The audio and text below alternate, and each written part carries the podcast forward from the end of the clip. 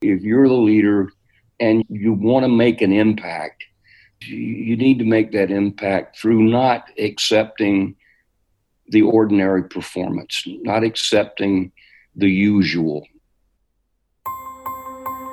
I'm Adam Connors from NetworkWise and your host of Who's Who in HR. Ask any successful CEO about the most important aspect of their company, and they'll inevitably answer their people. And who is it that's responsible for their people? It's human resources. In fact, HR is the backbone of any elite organization.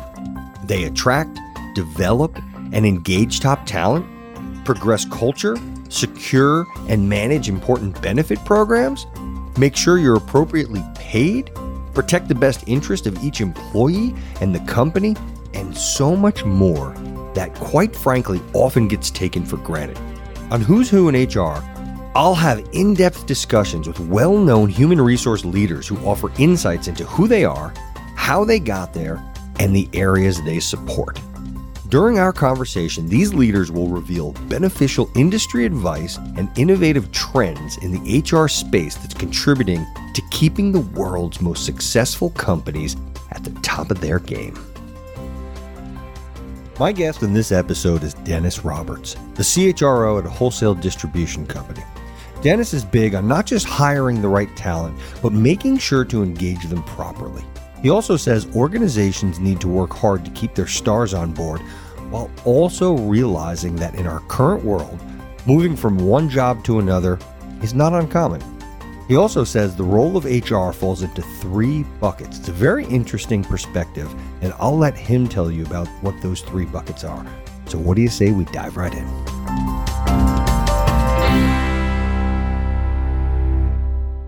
Dennis Roberts, welcome to the show. Thank you. I appreciate you taking some time to spend with me and to share with the audience your story and some magical insights that you have on the industry in general. You ready to do this? Adam, let's do this, and thank you for inviting me as well. It's a pleasure to be with you this morning. Yeah, thank you. I've been looking forward to this. Before we get started, if you'd be so kind as to share a little bit about who you are, what you're doing, and how you got here. Well, I'm currently a Chief Human Resources Officer for a wholesale distribution company called MFI. We're based in Astoria, Queens, New York. We have operations from Maine to Virginia, so it's a relatively complex employee group, and we've been successful in spite of the COVID, where we had to take some time off, but business is coming back, and we're looking forward to going ahead here. We've restructured the management team, we've implemented technology, and we've done a lot of things that are going to help move us into the future. One of my early jobs involved curriculum development for training manufacturing people at a company called Milliken. From there, I branched out to, some more generalist roles and became involved in a number of private equity portfolio companies. I ran a consulting practice for 9 years, and a lot of that was interim CHRO for private equity portfolio organizations. I joined Z Capital Partners in 2015 and came to my current position in 2018, just over 2 years ago. So I've got so many questions about your experience from a private equity perspective, as opposed to kind of being on the periphery, as opposed to being like in the weeds with the companies themselves. But before we get there, I'd like to ask you what I like to call my rapid fire questions. These are some real short questions just to give the audience a better feel for kind of you as a person. Sound good? Okay. I'm ready. Pressure. Right. I bet you handle pressure pretty well. You said you were in the war, correct? Long ago and far away. But, okay. Okay. All right. Lefty or righty? I'm a righty, incorrigibly. Okay. Early bird or night owl? I start out early bird. Sometimes it ends up being night owl. I'm usually out of bed by 5. Do you have a certain routine that you follow at 5? I could tell you that I could get up and get on the Peloton religiously, but it's not real religious. But I do like to work out in the morning. That's great. So did you have a Peloton? Did you get one prior to this pandemic, or is that something that you were doing or that you've just recently started? I bought it for my wife for Christmas, and I was amazed. I don't want to do a Peloton commercial, but I was amazed at how well it was built. And when the pandemic hit and we sent the HR staff and most of the finance staff here home to work, the Peloton was there in my office staring at me. So one day I got onto it, and I'm now at a little over 200 rides. Oh. And I've been on it every day in the last 30 days, except for once. And I really don't know what happened that day, but yeah, it's a good setup. All right. What's the name of your last boat? Last boat's name was Goose. Ooh. It was named by the person that I bought it from, and he said that he was a John Wayne fan, and that one of John Wayne's boats was called the Goose, was part of the name of that boat. And so I took that. I didn't ask any questions, but on the closing document, I saw that he lived on Goose Lane in somewhere in Connecticut. So I'm not sure how accurate that is. Yeah, that's interesting. And is that customary when you buy someone else's boat to keep the name? I guess if you like the name.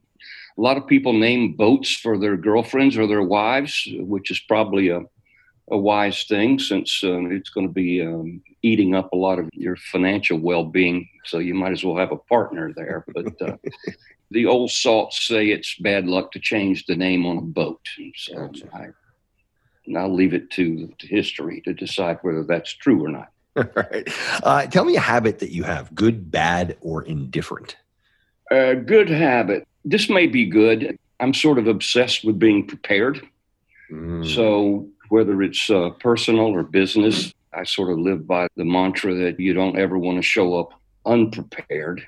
But I do have a bad habit, maybe one or two, but one of them is trying to give advice to my adult children.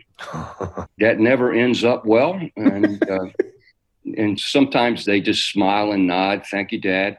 And they've sort of learned me by now. So getting back to preparation, is that a military thing? I'm a huge fan of preparation. And one of my favorite quotes actually comes from the military. It's poor preparation leads to piss poor performance. I think that's true. And I think it's especially true in the military, especially in terms of leadership, because the stakes are a little higher. You don't want anybody to suffer because of your lack of preparation. So yeah, I think maybe I've taken that, but I've never been embarrassed by being overprepared. Let's just put it that way. Oh, that's a good way of phrasing it. Tell me something about you that most people just wouldn't know. Well, it sort of goes back to the boats, I think. I held a United States Coast Guard master's captain's license for 10 years, which would have enabled me to drive commercial boats. I never did that. I am a lifelong boater, and so I took the course, sat for the test, passed it, and they combine your test results with your sea time, and I got a little plaque to hang on the wall. And you keep that in the office? I've had it in the office, but usually it ends up on the boat. Gotcha. All right. So let's transition into your professional experience. I love what you're doing. I love what you've done. I know that there are a lot of people out there that are interested in the private equity side. If we could, I'd like to talk about that first, and we'll go back to what you're doing now. But getting into that side of the business, any advice on how one gets into the operational human resource side of private equity? Well, I suppose there are a number of avenues to it. I ended up at a portfolio company working with two very bright investment managers from HIG Capital. And these guys look for people who get stuff done. And they're looking for people who are bright, yes, but work hard and take it seriously. People who understand that it's all about shareholders' equity. It's all about growing the company. Mm. Once they perceive that you're that kind of person, then they begin to lean a little heavier on you, because these private equity companies, they'll make the investment. They'll send in operating partners, or in some cases, the members of the investment team will come in and sort of oversee the portfolio company and make sure everything is moving forward as they had planned in what they call the investment thesis. So they're always looking for people. Private equity is starved for people that fit. Mm. And so that's sort of my early entree into private equity. After that, it becomes a little bit of a fraternity, because it's a sharp-elbowed kind of situation. They're not looking for folks who are looking to come in at 9 and go home at 5. They're looking for people who, in the words of one of my bosses, hang pelts on the wall. And after that, it becomes easier to do those subsequent interviews whenever you can talk about, even as an HR person, if you can talk about internal rate of return, if you can talk the language of the financials of private equity and why you're there and how HR can push those financials and impact the process of the investment, then you'll see some eyebrows go up around the conference room table. And generally, it's like, where did this HR guy come from? and that reminds me about something when we were talking the other day. You talked to me about breaking HR down into 3 buckets. And would you mind explaining what those buckets are? And then I'll dig a little deeper into each of those, if you don't mind. Yeah. So let me preface that by saying that if some of your senior HR listeners remark that, boy, is that overly simplistic, then I'll tell you that they're exactly right. But I've spent most of the last 20 years in mid-market companies, having revenue of $200 million to $2 billion. And so you do a lot of education with senior managers in those organizations, and sometimes also with boards of directors or investors.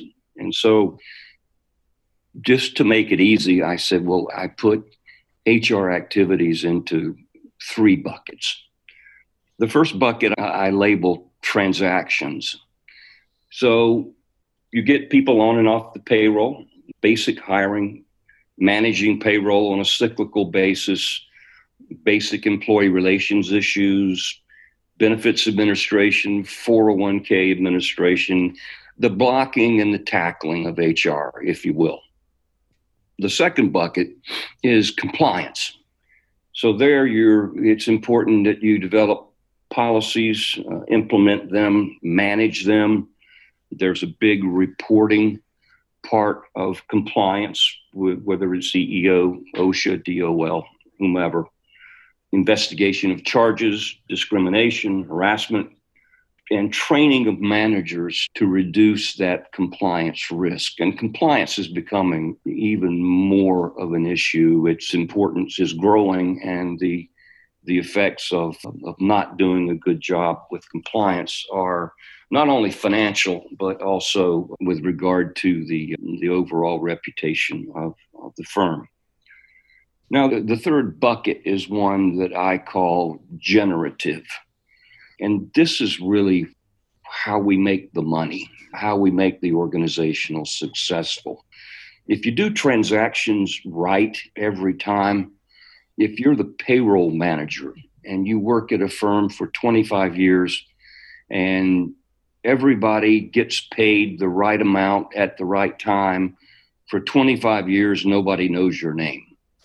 So doing a good job with transactions and compliance, it helps. It's non-deferrable. It's very important, but it doesn't, back to the PE side, it doesn't really drive EBITDA. But the generative bucket does. And what am I talking about there? It's the alignment of people and people programs to a strategy or a business case. It could be serving as an advisor to the board of directors, perhaps on the compensation committee. It could be workforce transformation. It could be succession planning.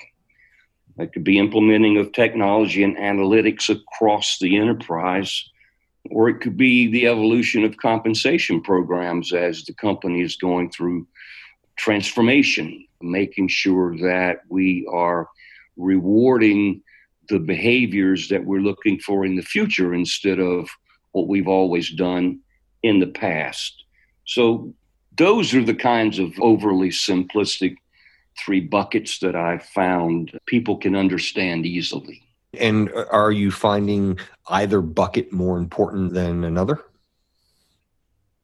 I can tell you the one I like the best, and that's the latter. Yep, I got that sense. But it's almost like saying, is the foundation of my house more important than the roof? And I guess you could argue that, but no, I guess the short answer is no. In terms of credibility for the HR function within an organization, more people come into contact with the transactional and the compliance side than do the generative bucket. Gotcha. So as a turnaround HR guy, is there a system that you have and or have that you put into place when you're either, I guess, building or rebuilding the HR function? Like, do you have a process that is repeatable that maybe someone who's listening to this right now could implement? Even, and I'm not saying to get into the granules, but even just high level. Well, high level is you have to have a vision for how you want the, what I call the human capital function to look like. You have to have a vision for the kinds of people that will be successful there. So I like to hire people who can evidence that they're not just doing a job, but they're a professional at it. The last payroll manager that I hired, I went out and it was very important to me. That person have a CPP, Certified Payroll Professional certification, that they kept up with it and that people are certified and professional. And then there are the behavioral types. I mean, can I get you on the weekend? Mm-hmm. Can, you know, if something comes up, what do we do? And how do we build relationships with our supported community? All of those things are very important. And I think when I was at a company called Bush Industries, the CFO told me once, probably the best compliment anyone ever gave me and professionally was, it's embarrassing when the HR department is the best department in the company. So you have to, whether it's turnaround or anything else, if you're the leader and you want to make an impact, you need to make that impact through not accepting the ordinary performance, not accepting the usual.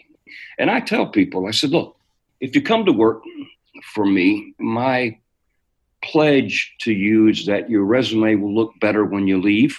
Mm-hmm. And oh, by the way, I expect you to leave. Ah, let's talk about that. The truly professional people, the days of 30 years and a gold watch are generally over. If you've hired good people, career-minded, sort of aggressive folks, and they come in and they do a good job for you, if you're in a big organization, then you can perhaps facilitate their career growth within the organization. But if you're not, then you have to help that person prepare to be successful further on in their career. And if you are honest with them, I found that they will be honest with you. And I think there are too many managers who just expect that, boy, I have some really good people and I don't think too much about retention. They're going to be here. And I don't think too much about engaging them and what they want their career to look like in the next 3 to 5 years. Everybody that I have in my current department, I wish they would stay forever, but I can tell you that's not going to happen actually for any of them. They're all going to move on. Interesting. So I have an uncle. He used to be the CIO of Beckton Dickinson, and he was at Mars Bar, and I mean, just wildly successful guy. And I'll never forget this. This is almost 20 years ago, and I was in recruiting, and we were just having a conversation, and I was like, "Oh my God, I met this guy. He's so good, but he's moved around just so much." And he says, "Send me his resume." And I says, "Oh well, it has no bearing. It's nothing to do with your division." He goes, "Did he progress in all these moves, and did he work with good organizations?" I said, "Yeah, they're all top. I mean, you got to see this guy's. It's great." He goes, "That's the kind of people that I like to hire." He goes, "When I see someone that's been with one organization, unless they're just changing roles within the same organization, I don't want them. I want the person that's going to work their way out of a job. That's the goal of a job, is to work your way out and to be able to move on and pass along someone to either improve a process where it's just not needed, or to be able to work yourself out of an opportunity where you can push those other responsibilities to someone else so they can grow." I think that's exactly right. In the old days, it used to be, well, they're a little hoppy.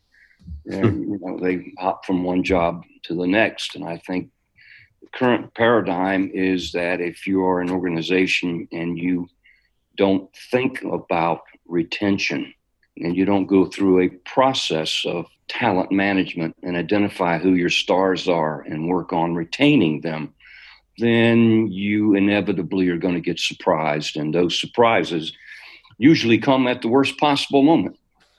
Ain't that the truth? That is so true. Oh, my God. Going back to your private equity days, can you walk me through a deal that either you didn't do as a result of some of the HR due diligence? Sure. There was one deal that we did not do, and I'm not going to name any names here, but one of the things that the laws of the land is called the Fair Labor Standards Act. And it has both federal and state implications, and it can get very expensive on a corrective basis. So we were doing due diligence on a potential acquisition, and normally an organization will warrant and represent to you certain basic things about they'll hold you harmless for certain things that might turn up during the due diligence process. But we found that in terms of Fair Labor Standards Act violations for misclassification of people, that there was a big number there. And the feds can go back, I believe, 6 years or 3 years for egregious violations. And some of the states, New York being one, can go back 6 years. So you can be held liable for people that don't work for you any longer. And so when we really took a look at the potential number there, that we backed away. And in truth, it was pretty close anyway. But a lot of firms, a lot of people making acquisitions, they fall in love with the deal.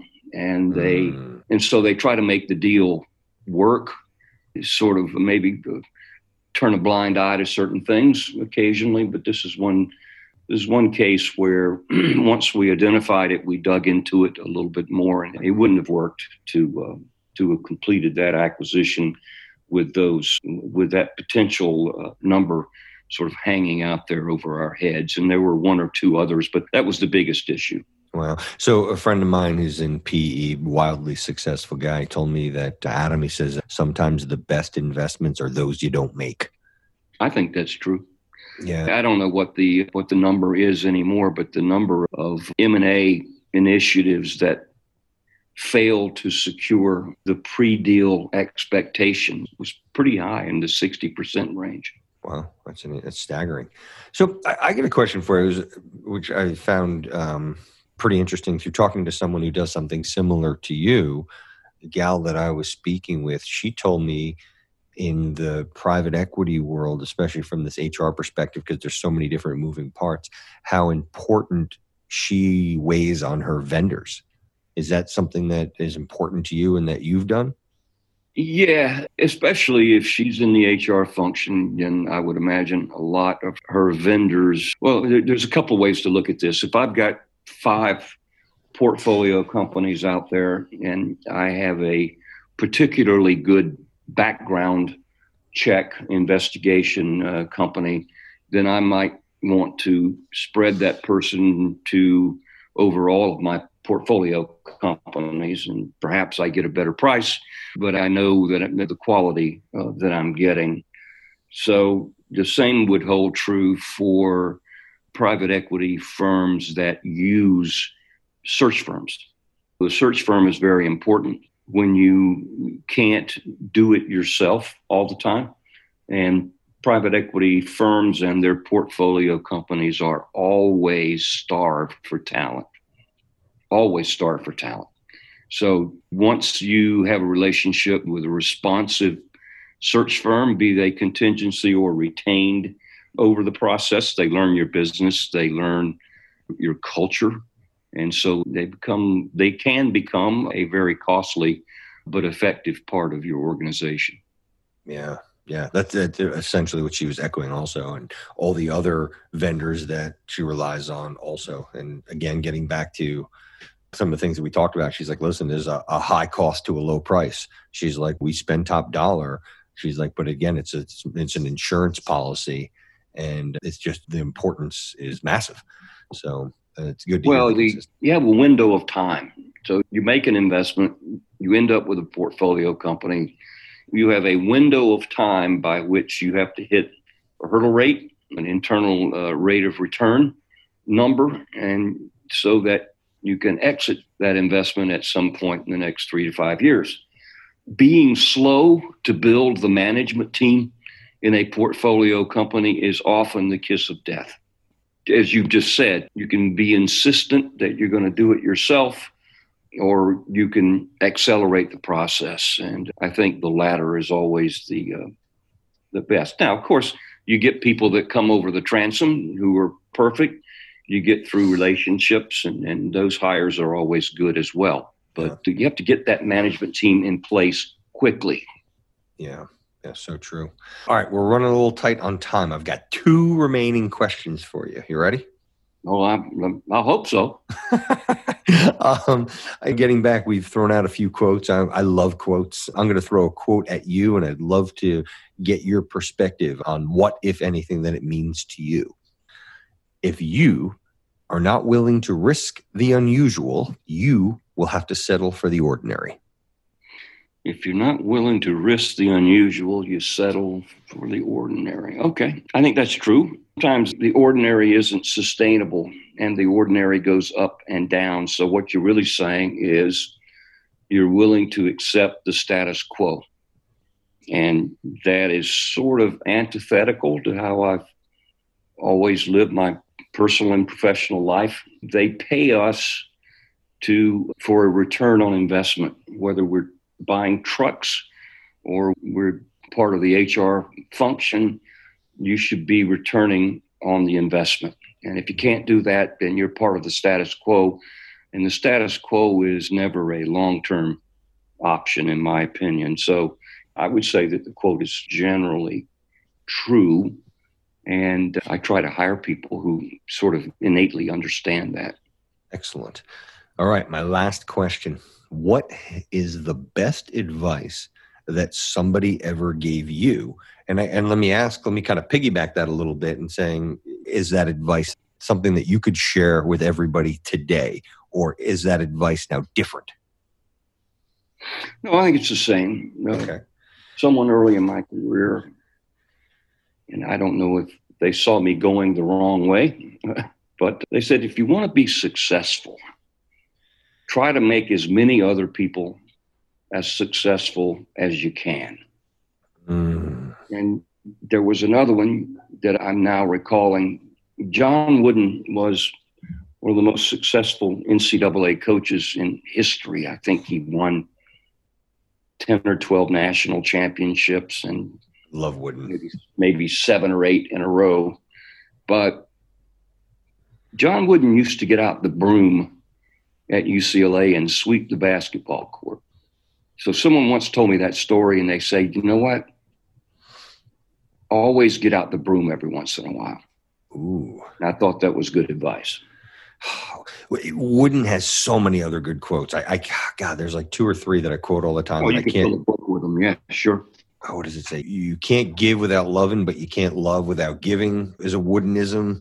But to your point, also, there's a Hollywood saying that I think speaks similar to the quote of what you're talking about, what you're referencing, is that if you're fortunate enough to make it to the penthouse, don't forget to send the elevator back down. Yeah. Yeah, that's true. I've heard that. That's very true. Yeah, I love that. Oh, man. Dennis, this has been great speaking with you, learning about your background, learning about the three buckets, learning about the importance of, I guess, just growing and challenging yourself as well as giving back to, you know, those that helped you to be where you are today. Thank you for coming on the show. Adam, it was a pleasure and a unique experience. Thanks for having me. All right. Make it a great day. You too.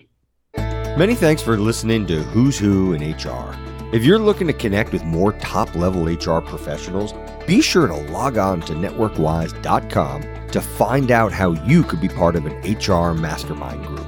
Also, subscribe to our newsletter to stay up to date on everything happening with NetworkWise. In the interim, make it a great day and remember to always network wise.